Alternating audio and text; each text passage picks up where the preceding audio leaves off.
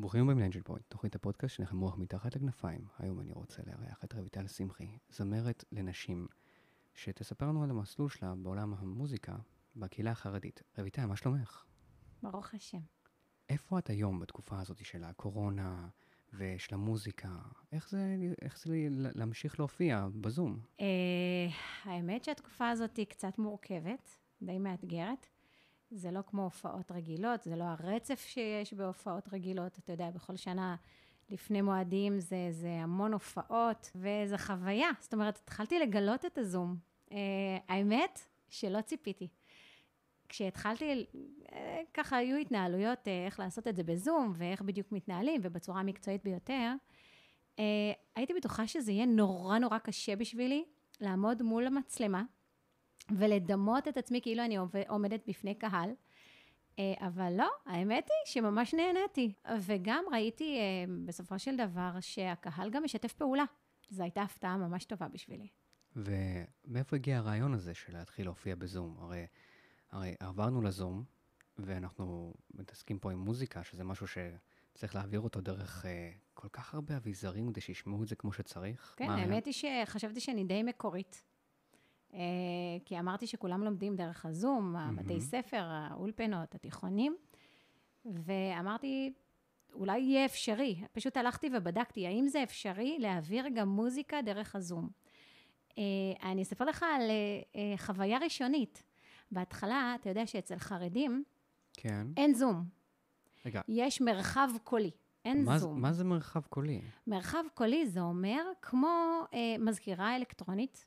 ששולחת אותך לשלוחות מסוימות, כמו למשל, אה, שלום, הגעתם לבית ספר זה וזה, אה, בית יעקב, לשלוחה, אה, לכיתה י"א, נא אה, ללחוץ על שלוחה מספר אחת. קיצור, מדברים דרך הטלפון. אני פשוט מדמיין מענה שירות לקוחות גרוע, ככה זה נשמע.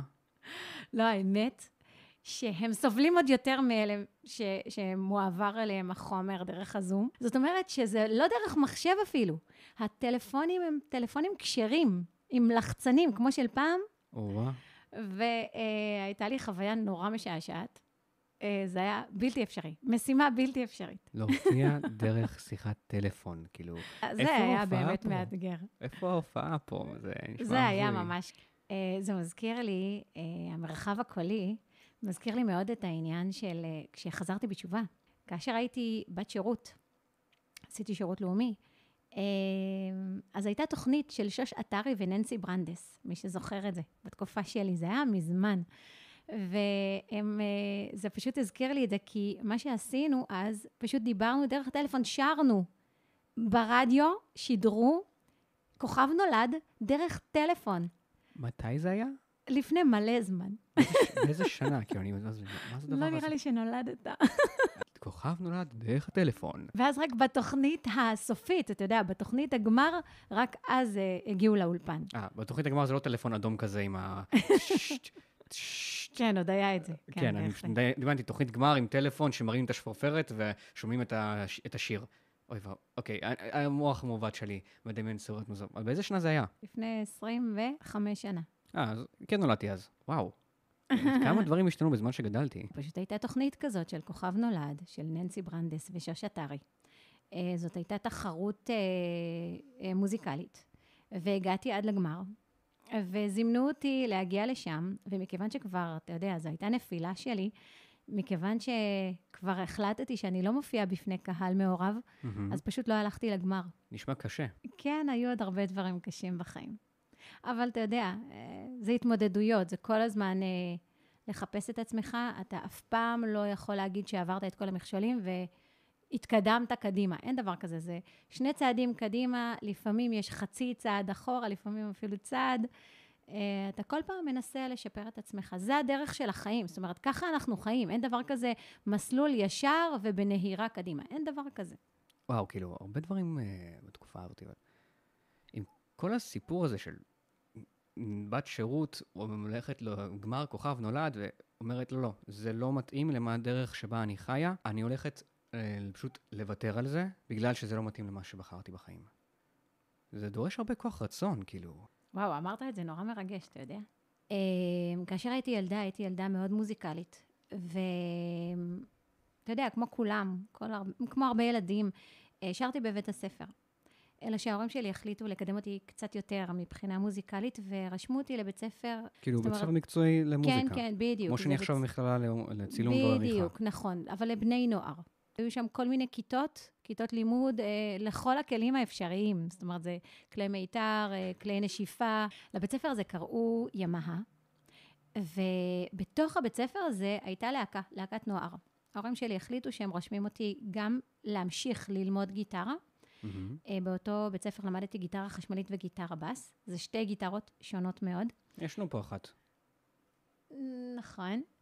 Uh, ואתה יודע מה, דווקא השבוע יצא לי לנגן עם הבן שלי, שכל הזמן מפציר בי, שאמא, את למדת כל כך הרבה דברים וזה, ולמה את לא נותנת לנו גם ללמוד ממך? אז באמת ניגנתי, ואתה יודע מה? אני שמתי לב שהאצבעות, בזמן שמנגנים הרבה, אז קצות האצבעות פשוט נהיות uh, יותר קשות, ואז זה פחות כואב. Uh, כשניגנתי אחרי 20 שנה, פתאום האצבעות שלי פשוט כאבו, ממש כאבו, צריך uh, לתרגל את זה בשביל ש... זה מה שנקרא אה, קישורים נרכשים, כן, ממש ככה. כמו סיבולת לב ריאה.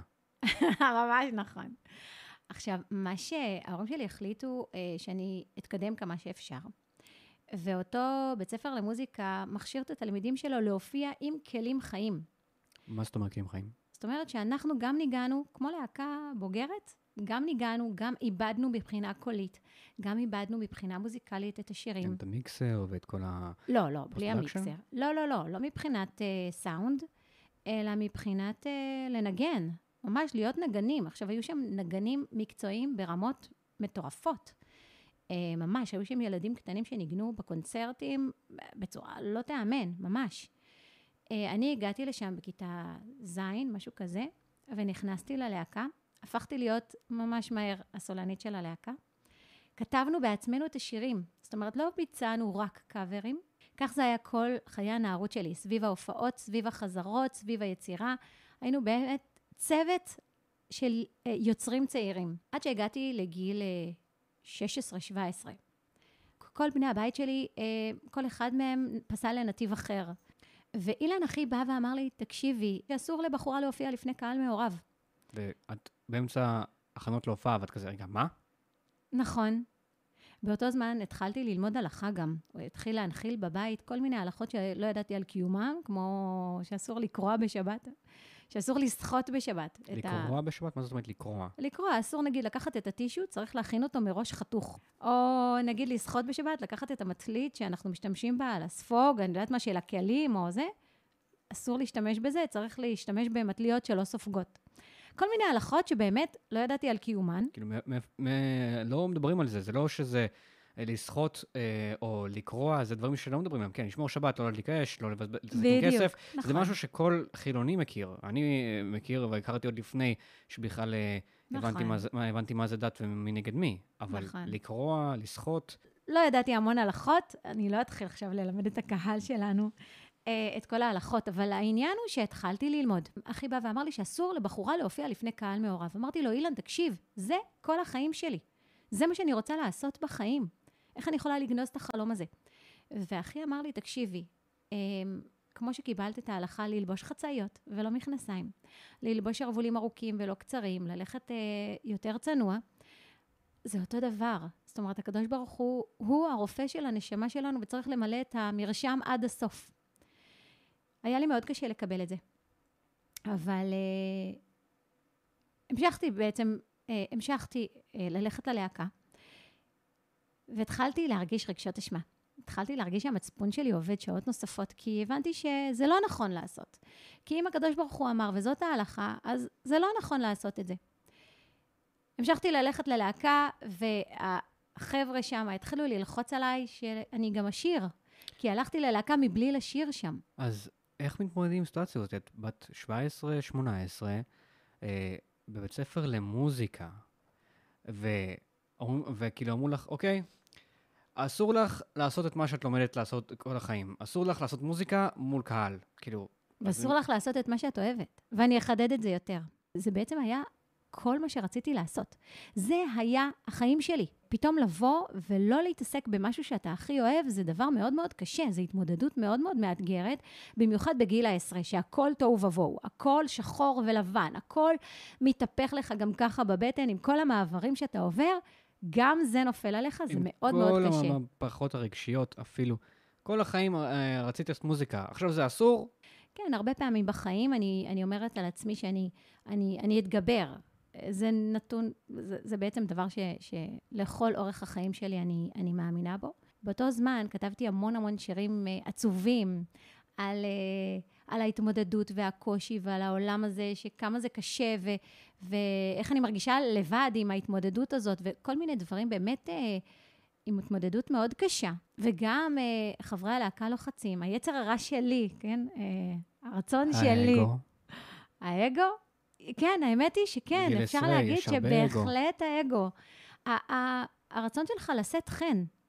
אתה יודע, אה, לא סתם זמרים ו- וקומיקאים, שחקנים, אוהבים שאנשים מוחאים להם כפיים, זה בעצם הרצון שלנו לשאת חן בעיני השם ובעיני אדם. אבל פה באה הנקודה שקודם כל אתה צריך לשאת חן בעיני אלוקים ואדם. וההתמודדות הזאת בין הרצון של הקדוש ברוך הוא לבין בני האדם והרצון שלי הייתה מאוד מאוד קשה. זה לא היה פשוט. הפסקתי ללכת ללהקה. הפסקתי להתעסק עם מוזיקה. איך בית הספר התייחס לזה? בית הספר לא היה מעורב בעניין. זאת אומרת, היום יש המון מודעות לזה ש... אה, על הדיון בכלל, של האם לבחורה מותר לשיר לפני קהל מעורב, אסור לשיר לפני קהל, זה, זה דיון, יש פה נושא, כאילו אנשים אפילו שאינם שומרים, שאינם שומרים תורה ומצוות, אה, מכירים אותו. אה, בתקופה שלי לא הייתה מודעות בכלל לעניין הזה, זאת אומרת, אה, לא, לא הייתה שאלה בעניין, כך שהבית ספר לא, לא היה נושא פה. כאילו לא אכפת לו, פשוט... לא, הם לא היו מעורבים, זה לא היה אכפת להם. עזבתי את המוזיקה. עזבתי את הרצון שלי להשתמש במוזיקה, לתקשר עם מוזיקה, שום, שום קשר ביני לבין מוזיקה. מכיוון שאמרתי שאם זה אסור, אז זה אסור. לא מתעסקת עם זה בכלל. והתחלתי ללמוד, ללמוד ולהיות מאוד מאוד רצינית בלימודים, להתקדם רק אה, בבור הזה, את הבור הזה הכלתי בלימודים. מתמטיקה, לספרות, לשון. הכל, לעשות חמש יחידות, ולהצטיין בכל דבר, ו- ו- ו- ולהצליח, ו- ובאמת להשיג ציונים מאוד מאוד טובים. ניסיון מאוד מאוד קשה, באמת, זה לא פשוט לעשות את זה. אבל החלטתי שאני אה, חוסמת את עצמי מלעשות משהו שאני נהנית ממנו, ובלבד שאני עושה את הדבר הנכון. ומה מטרה טובה כביכול? זה מה שהיה בראש. אני עושה את זה ממטרה טובה. נכון. כאשר סיימתי את הלימודים שלי, אמרתי שביני לבין מוזיקה אין שום קשר, ואני הולכת להתעסק עם משהו שהוא הפוך לחלוטין ממוזיקה. ומה זה היה? ללמד ילדים חרשים. אנג'ל פוינט משודרת בחסות אנג'ל מדיה, הפתרון והכתובת שלכם ליצירת תוכן לרשת וכל מה שצריך כפתור פליי. ליצירת קשר קשור ל-054-950-54-30. ילדים חרשים? כאילו, מאיפה זה הגיע? פשוט צצת רעיון, מה ההפך המוחת ממוזיקה? והגעת לשם, כאילו, מה? לא, האמת היא שזה בדיעבד. כאשר אני חושבת על מהלך החיים שלי, אמרתי שאולי באמת התת-מודע שלי הדריך אותי לעשות משהו שהוא הפוך ממוזיקה, דווקא בגלל הקושי הזה. והלכתי והייתי מדריכה בשמע.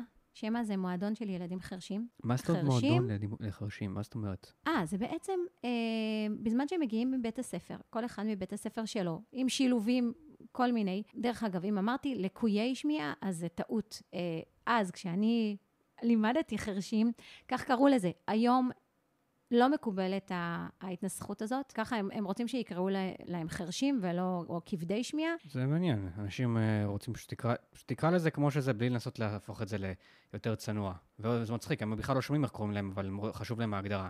אנחנו פשוט לא שומעים, זה לא שאנחנו אה, מקולקלים. בדיוק. אוי, אתה מדייק נהדר, אני נכון. אני חוויתי את זה בתור אדם דיסלקטי, שכל הזמן שמו לי סטיגמות על הראש. אמרתי, אני פשוט דיסלקטי, אז אין פה אפס. אל תעשה ממני מפגר, אל תעשה ממני אסברגר, אל תעשה ממני אוטיסט, אני פשוט דיסלקטי, אני קורא ממש לאט, ואני קצת היפראקטיבי. זה מה שאני, תפסיק לצבוע אותי בתור משהו אחר. אני לא ילד חינוך מיוחד, ואני לא זה, ואני לא זה, ואני ממש יכול להבין את החבר'ה. נכון, יפה. אה, אז הייתי מדריכה של כיתה א' וב' בשמע. פשוט אה, מועדון, ש... אה, מועדון אחרי הצהריים? שמגיעים אחרי הצהריים, יש, לש... יש, יש להם שם ריפוי בעיסוק, ריפוי בדיבור, אפילו תרפיה במוזיקה, מוזיקה מורות. לחרשים, איך הם עושים את זה?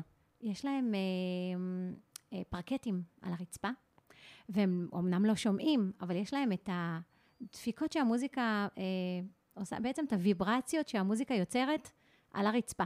יש אפילו להקת רקדנים חרשים.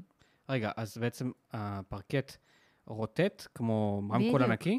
כן, בדיוק. אז בעצם הם מרגישים את המוזיקה במקום דרך האוזניים, דרך כפות הרגליים, את הביטים, את ה... נכון. התפקיד שלי היה בעצם להעביר את הילדים הקטנים ממקום למקום, מפעילות לפעילות, לאן שצריך. אה, וזאת מכיוון שלמדתי את שפת הסימנים מאוד מאוד מהר. שפת סימנים זה בעצם השפה שבה מתקשרים ילדים חרשים, ביניהם ובינם לבין שומעים. וכיתות נמוכות, ילדים בגן, קשה להם מאוד לקרוא שפתיים, לכן צריך מישהו שבאמת מיומן בקריאת שפת סימנים. אז למדתי מאוד מהר את שפת הסימנים, ולכן נתנו לי את הכיתות הנמוכות. בהמשך, הייתי מתורגמנית בקיבוץ יגור. בחיפה הייתי בשמע, ופשוט הייתי יוצאת בבוקר מוקדם לקיבוץ יגור בבית הספר שלהם, מסיימת את התרגום, מגיעה בצהריים לשמע, וממשיכה עד שבע בערב. זאת אומרת, משבע עד שבע בערב. כמה היית אז? 17 וחצי. כאילו, מהבית ספר ישר לשם. נכון. שליחות מאין כמוה. וחשבתי שזה הולך להיות הנתיב של חיי. למדתי חינוך מיוחד במסלול של לקויי שמיעה באוניברסיטת בר אילן. הוצאתי תואר בהצטיינות, ולימדתי בבית ספר אורט גאולה בתל אביב, שזה בית ספר גם שמכיל חרשים ושומעים יחד, מתוך מטרה כמה שיותר לקדם את החרשים. עד שנולדו לי תאומים. או-אה. כאשר נולדו לי תאומים, אמרתי שעניי ביתי קודמים לעני, לעניי עיר אחרת. מה זה אומר?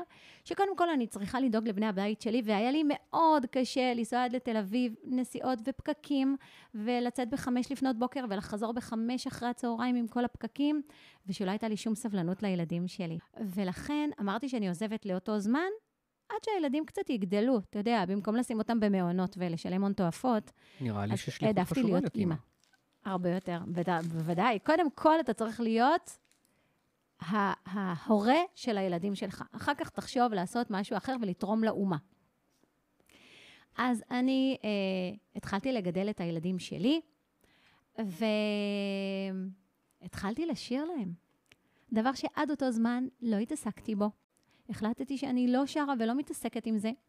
פתאום בשביל הילדים שלי התחלתי לשיר. אז בהתחלה זה הידיים למעלה, על הראש, על הכתפיים, אחת, שתיים, שלוש. אבל לאט-לאט התחיל איזה מעיין לנבוע מתוכי. התחלתי לכתוב, כמו שהייתי כשהייתי נערה.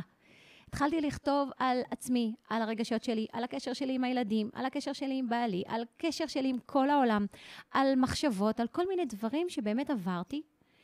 אה, התחלתי לכתוב והתחלתי לשיר. ואז בעלי בא ואמר לי, תקשיבי, רויטל, זה לא אומר שאם אנחנו דוסים, אנחנו מסכנים ובתוך בועה. באותו זמן, כאשר אני התחלתי, זה היה לפני 22 שנה. לא היה מקובל להופיע נשים בפני נשים. לא היה קהל כזה של נשים לבד. זה לא היה קיים? לא. היו זמרות בודדות מאוד שעושות את זה. זאת אומרת, הייתי בין החלוצות ממש. קודם כל, בעלי הוא זה שיזם את הכל. בוא, בוא נתחיל עם זה. בעלי הוא זה שדוחף אותי עד היום כדי לעשות דברים. אם יש איזה מה שמו? חלום... רונן. רונן, אני יכול להגיד לך, אתה עשית עבודה טובה. האמת היא שהוא לא רק עשה, הוא עושה. הוא כל הזמן מדרבן אותי לעשות דברים חדשים, ואם אני רציתי ללמוד עריכת וידאו, אז הוא דחף אותי גם לזה, ואם רציתי אה, להוציא דיסקים עם הון תועפות, אה, כאילו, בעלויות באמת גבוהות, עם כל הנגנים שצריך, גם את זה הוא דחף אותי. בקיצור, באמת מגיע לו קרדיט גדול. אז הוא דחף אותי בתחילת הדרך מאוד. חשוב מאוד שיש מישהו שמה לעזור לך, לדחוף אותך, ולהגיד לך שאתה יכול, זה מגיע לך, ולמה שלא תנסה. זה כל כך חשוב שיש את המישהו הזה, ותמיד זה יכול לתפוס כל צורה, אבל ח... תמיד חשוב שיש את הבן אדם הזה, ואם אתם מוצאים אחד כזה בסביבה שלכם, תדאגו לשמור עליו. אוי, ממש. יואו, איזה אמירה נכונה. אתה יודע מה? שאלת אותי, אה, מי ההשראה שלי? לא עכשיו בתוך הפודקאסט, שאלת אותי ככה בכללי, מי ההשראה שלי. ואמרתי לך שכל בן אדם אה, שמתמודד עם דברים ונופל וקם ו, ובאמת אה, אה, משתדל לעשות אה, את, ה, את הטוב בעיניו, אה, הוא, הוא מהווה השראה בשבילי. זאת אומרת, בן אדם שבאמת מתרומם מהקשיים שלו. אבל אני רוצה להגיד לך שבאמת, אם כבר מדברים על בעלי, בעלי הוא ההשראה שלי. הוא ההשראה שלי להיות בן אדם טוב וישר. להיות הגון, וואו, אני עלולה להתרגש בטירוף. אבל זה באמת ממש כך. אני חושב שרונן, אתה צריך להיות, להקשיב לזה עם חיוך מאוד גדול. הוא יודע. אמ, נכון. האמת ש, שהוא בן אדם באמת שלא חושב על עצמו אף פעם. אמ, לחשוב על אחרים. לחשוב מה טוב לעשות לזולת. כל הזמן הוא אומר לי, אני פה, אני חי בשביל לעשות לך טוב. טוב שזה לא יעשה לי עין הרע עכשיו, אבל באמת, אבל באמת הוא ההשראה שלי. לעשות טוב לאנשים מבלי לחשוב על עצמך כל הזמן, אמ, זה בהחלט אה, דבר חשוב. אז התחלתי להופיע, וכאשר אה, הופעתי בפני הקהל של הבנות, זה היה המון המון המון תיכונים, המון המון אולפנות ונשים וקייטנות נשים, ועוד אז היו מעט מאוד קייטנות נשים, כי זה היה פחות מקובל. ואני רוצה להגיד לך שהיו לי שלוש, ולפעמים גם ארבע הופעות, לא בשבוע, ביום. זה פשוט התפרץ כי היה צורך לזה. כנראה. וסוף סוף מישהו ממלא את הצורך הזה. ממש ממש כך. זה לא היה קיים. כמה זמן עבר מאז שפעם אחרונה שלמדת מוזיקה? לזמן שהתחלת להופיע? אני התחלתי להופיע בגיל 20, והפסקתי בגיל 16, 17. לא כזה נורא, שלוש שנים זה לא כזה נורא. אבל אני רוצה להגיד לך שבאמת הרגשתי שזאת שליחות אחרת. מאז שהתחלתי להופיע לפני בנות, זה לא היה קרדיט מהקהל, זה לא היה מה הקהל יגיד עליי, זה היה שליחות. זה היה מה שיש לי, איזה מסר יש לי להעביר להם, הרצון שלי לשמח אותם, הרצון, שלי להעצים אותם, לחזק אותם. זה בעצם מה שעמד בראש המעיינה עד היום למעשה. כלומר, את הענקת מתנת המוזיקה לנשים שכנראה... לא היו זוכים לקבל אותה באותה מידה, כי אה, הקהילה הדתית היא פחות, היא מבודדת מכל עולם מוזיקה, שבאמת יוכלו לזכות ליהנות מהדבר הזה, כי מוזיקה זה אחד הדברים הכי יפים שהאנושות הצליחה ליצור. החרדי יותר סגור, נכון, אבל אני רוצה להגיד לך שגם הקהל הדתי-לאומי, שחשוף לכל מיני סוגים של מוזיקה, הוא מקבל משהו אחר. לא מדובר באותו מסר שמעבירות אה, זמרות חילוניות לזמרות דתיות. אין מה לעשות, השליחות שלך היא אחרת. זה עולם אחר, זה קהל אחר. נכון, גם הצורך של הקהל וגם הזמרות עצמן, זה, זה משהו אחר.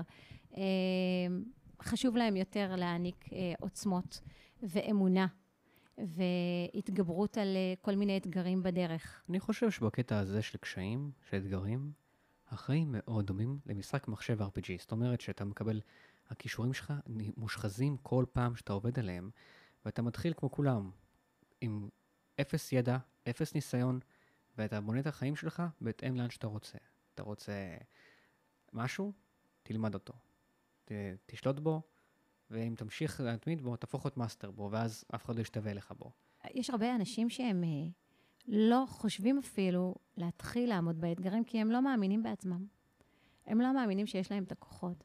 אתה דיברת פה על התמדה, על היכולת של בן אדם, שכשאתה רוצה משהו, תתמיד ותלמד ותעשה, אבל לפעמים לאנשים יש ידיים רפות. זאת אומרת, הם לא מאמינים שהם בכלל יהיו מסוגלים לעשות או, זו משהו. בעיה. כן, ואני אומרת שלכל בן אדם, כל בן אדם שהגיע לפה לעולם, יש לו שק מלא בכישרונות. והוא צריך ללמוד כל החיים שלו להשתמש באותו שק. וכל הזמן לגלות את עצמו מחדש. ויש לך הרבה יותר באותו שק, הוא הרבה יותר עמוק ממה שאתה חושב, ויש בו המון המון תגליות מעניינות. ו... לא צריך אתגרים כאלה גדולים בשביל באמת אה, לגלות את עצמך, שלא, שלא צריך אותם, באמת, אה, מיותר. אנחנו מעדיפים לחיות בשקט ושלווה, אבל אל תניח לעצמך לחיות חיים ככה ולעבור לידם. תחיה את החיים במלוא מובן המילה. זאת אומרת ש...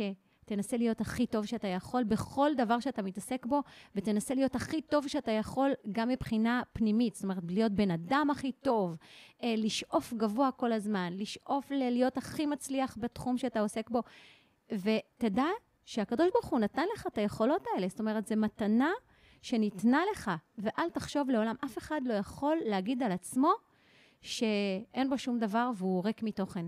אין דבר כזה בעולם. והחיים שלנו יש לנו המון תחנות, ויש אנשים שבאים לשחק תפקיד מסוים בחיים שלנו בכל תקופה.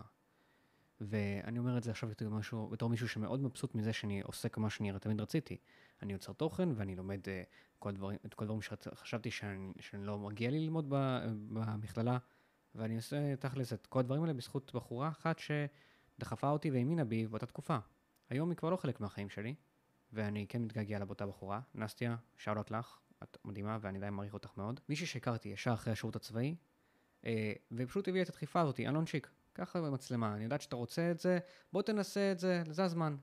לקחתי מצלמה לידיים לפני שנתיים ומשהו, והיום אני מספר לכם על הפודקאסט הזה ונותן לאחרים לשתף את הסיפור שלהם. זה רק מראה כמה חשוב לעשות את הצד הראשון.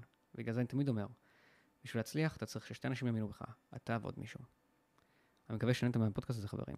רויטל, איפה אפשר למצוא אותך אם נרצה להכיר אותך יותר לעומק או למצוא דברים שלך? אה, תוכלי לספר לנו בזריז? אפשר, אה, רויטל שמחי, בפייסבוק, אה, אפשר גם ביוטיוב, יש כמה דברים קטנים שהעליתי.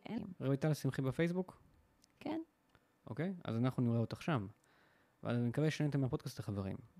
אנחנו ניפגש בפעם הבאה, ועד אז, תמשיכו לחייך.